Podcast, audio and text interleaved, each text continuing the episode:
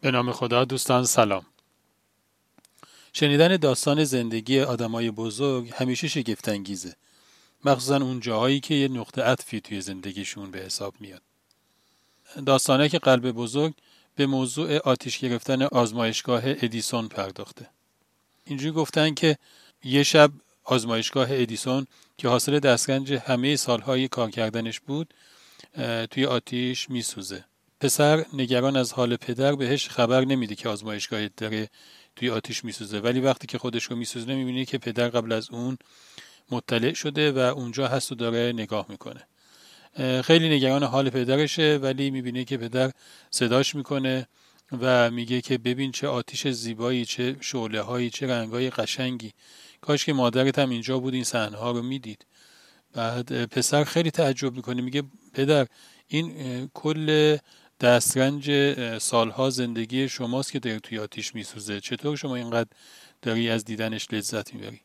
میگه پسرم ما که الان کاری از دستمون بر نمیاد. اینا آتششان هم که دارن کار خودشون رو می‌کنن به موضوع آزمایشگاه و این داستان هم فردا صبح رسیدگی می‌کنیم.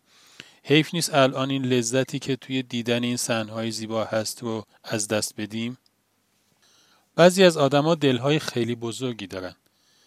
اینو از اینجا میشه فهمید که همیشه آمادگی اینو دارن که از اول شروع کنن البته وقتی که شما می‌خوای از اول شروع کنی یه معنی تو خودش هست.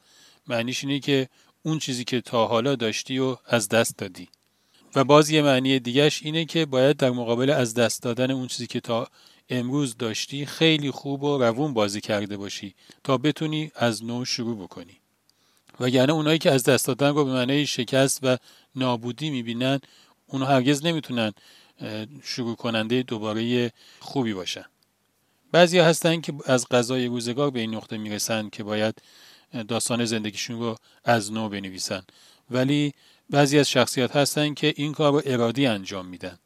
توی تاریخ اسلام گفته شده که بعضی از ائمه بارها همه زندگی خودشون رو به نقطه صفر رسوندن. هر چی داشتند رو با اراده خودشون بخشیدن و دوباره زندگی رو از نو شروع کردن. این افق هاست که افق های خیلی جذابیه. خدا نگهدار.